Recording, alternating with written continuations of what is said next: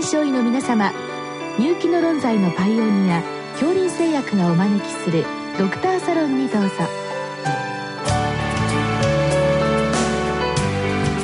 今日はお客様に東京慈恵会医科大学精神医学講座准教授品川俊一郎さんをお招きしております。サロンドクターは防衛医科大学校教授池脇勝則さんです。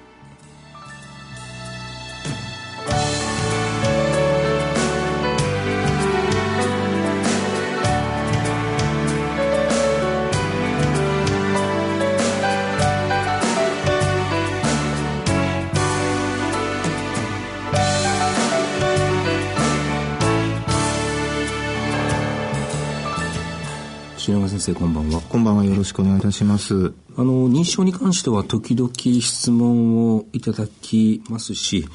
まあこういう時代で認知症がどんどん増えてくると。まあもちろんあの最も頻度の高い認知症はアルツハイマー病ということなんですけれども、はい、まあ、前頭側頭型認知症ですね、はい、まあ、こういった、まあ、頻度も含めて、まあ、どういう認知症なのかから教えてください、はいえっとですね、前頭側頭型認知症は、えっと、その名の通りですね、脳のあの前方部ですね、前頭葉、それから側頭葉前方部に、えっと、病変の主座がある変性疾患群という、うん、えー、ことになります。で、頻度はですね、アルツハイマー病よりはかなり少ないと言われております。うん、えー発症がアルツハイマー病より若くて、まあ、主に、えー、60代を中心とした若年性の認知症というのが一つ特徴として挙げられるかと思います。それはちょっと興味がありますね。まあ、50後半あるいは60というと、まだ、例えば男性の場合はお勤めで、はい、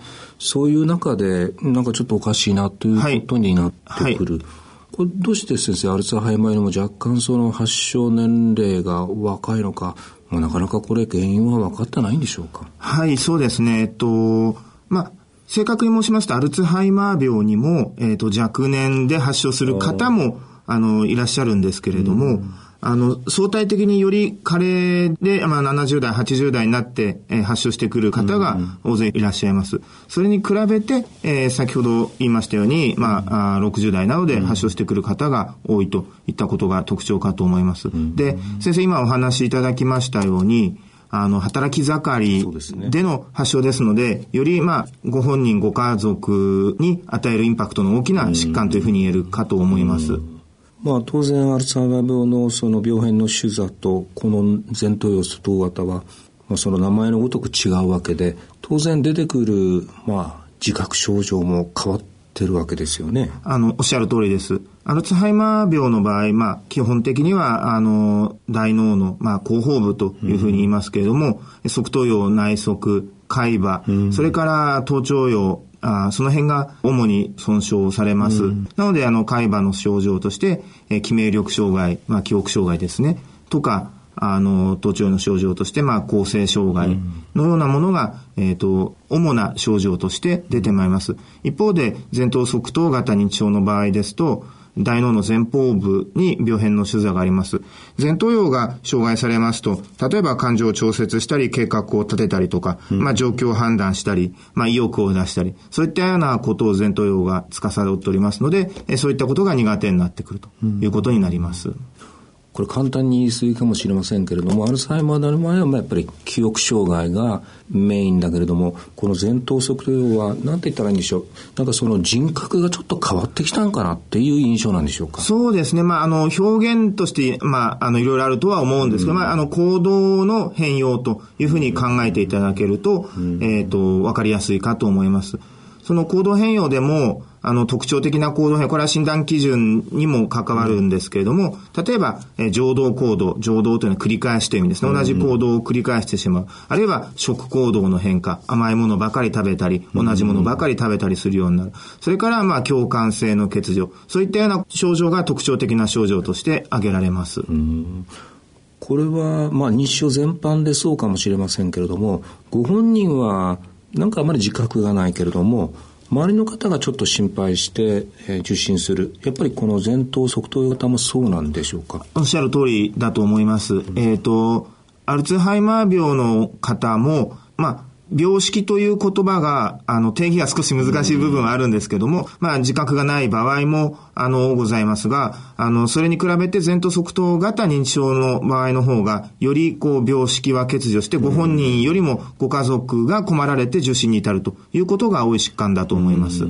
そうすると受診されても、まあ、例えば先生が本人とのいろんな、その話を聞くよりも、周りの方から情報を集めるっていうのがメインなんでしょうか？あの、もちろんご本人に、あの、いろいろお話を伺う、ご本人の、まあ、様子を伺うということも大事です。まあ、あの、一方でご家族がお家でどういうふうに困られているのかということも、あの、きちんと聞く必要があろうかと思います。私本人と話をしてもあまり情報を取れないと言った瞬間に、あ、そうだ、これがあったと思ったんですけれども、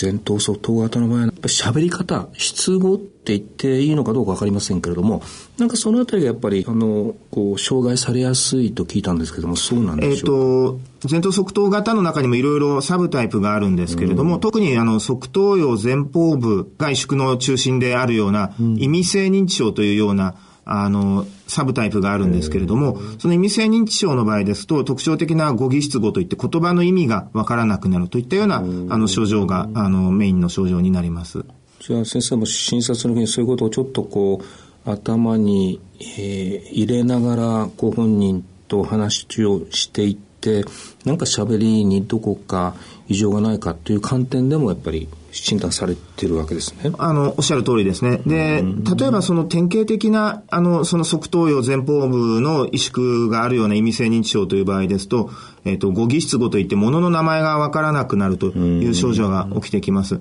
例えば、その、時計、あの、長谷川式認知症スケールのようなものがありますけれども、それで、あの、時計をとかって言った時、時計って何ですかとかっていうふうに、その、パッとそのものが何だか認識できなくなる。そういったような症状は意味性認知症に特徴的な症状だというふうに考えられています。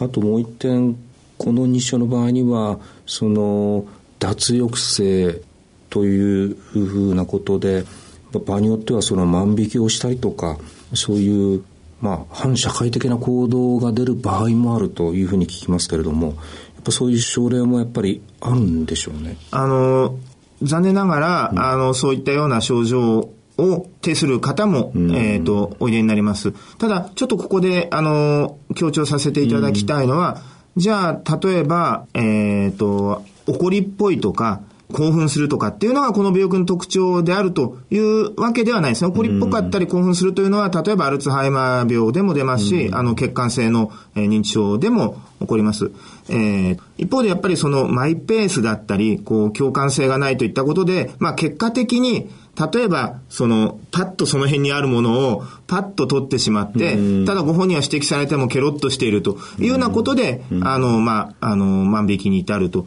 いったようなことはあるかと思います。それを表現として反社会的というふうに表現するのかどうかは、少し、あの、個人的には、あの、そうですね。ありますけれども、まあ、あの、結果としてそういう症状は起こりやすいというふうには言えるかと思います。うん、確かにその通りですね。あの、今日の、あの、質問は、おそらく臨床実地の先生のレベルで、ん？この方ひょっとして前頭葉側頭型認知症かなっていう、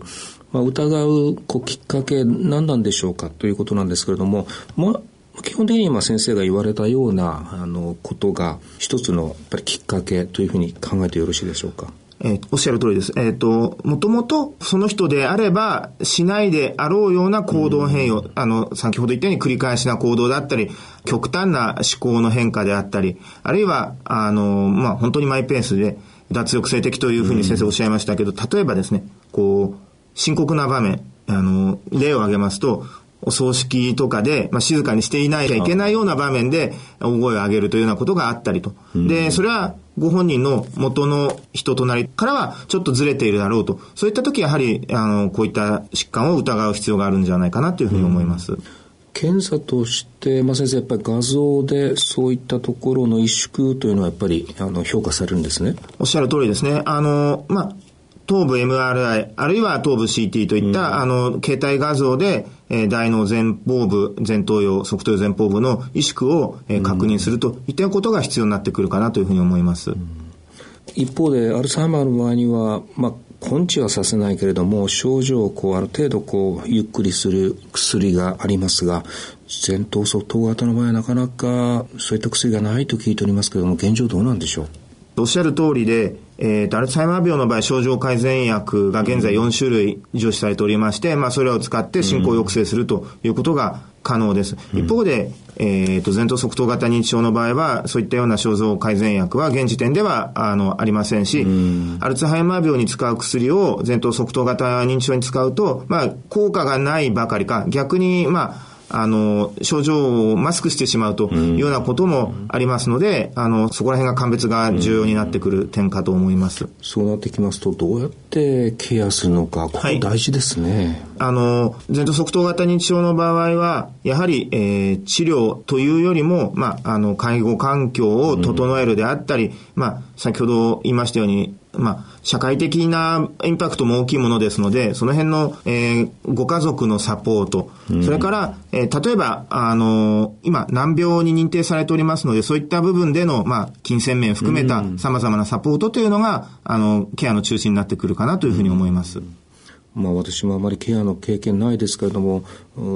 前頭側用だから、例えば施設にと考えても、まあ、一つでその方が孤立してしまうとますます何か問題が出てきそうですから、まあ、大変とは思いますがやっぱり親族の方が寄り添うというのが基本なんでしょうか？えっ、ー、ととはいえやはりご家族だけがあの負担を負うというのはあまり望ましくないと思います。なのでケアの環境それは例えば施設に入るにしても、まあ、この方にはこういう対応をしたら、よりうまくいくんじゃないかというようなことを、まあ、あの、ご家族やケア職の方にもきちんと伝えていくということが大事なのかなというふうに考えております。ありがとうございました。どうもありがとうございました。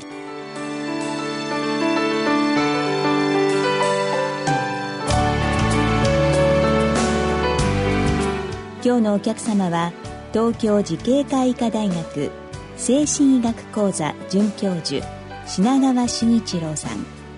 サロンドクターは防衛医科大学校教授池脇勝則さんでした。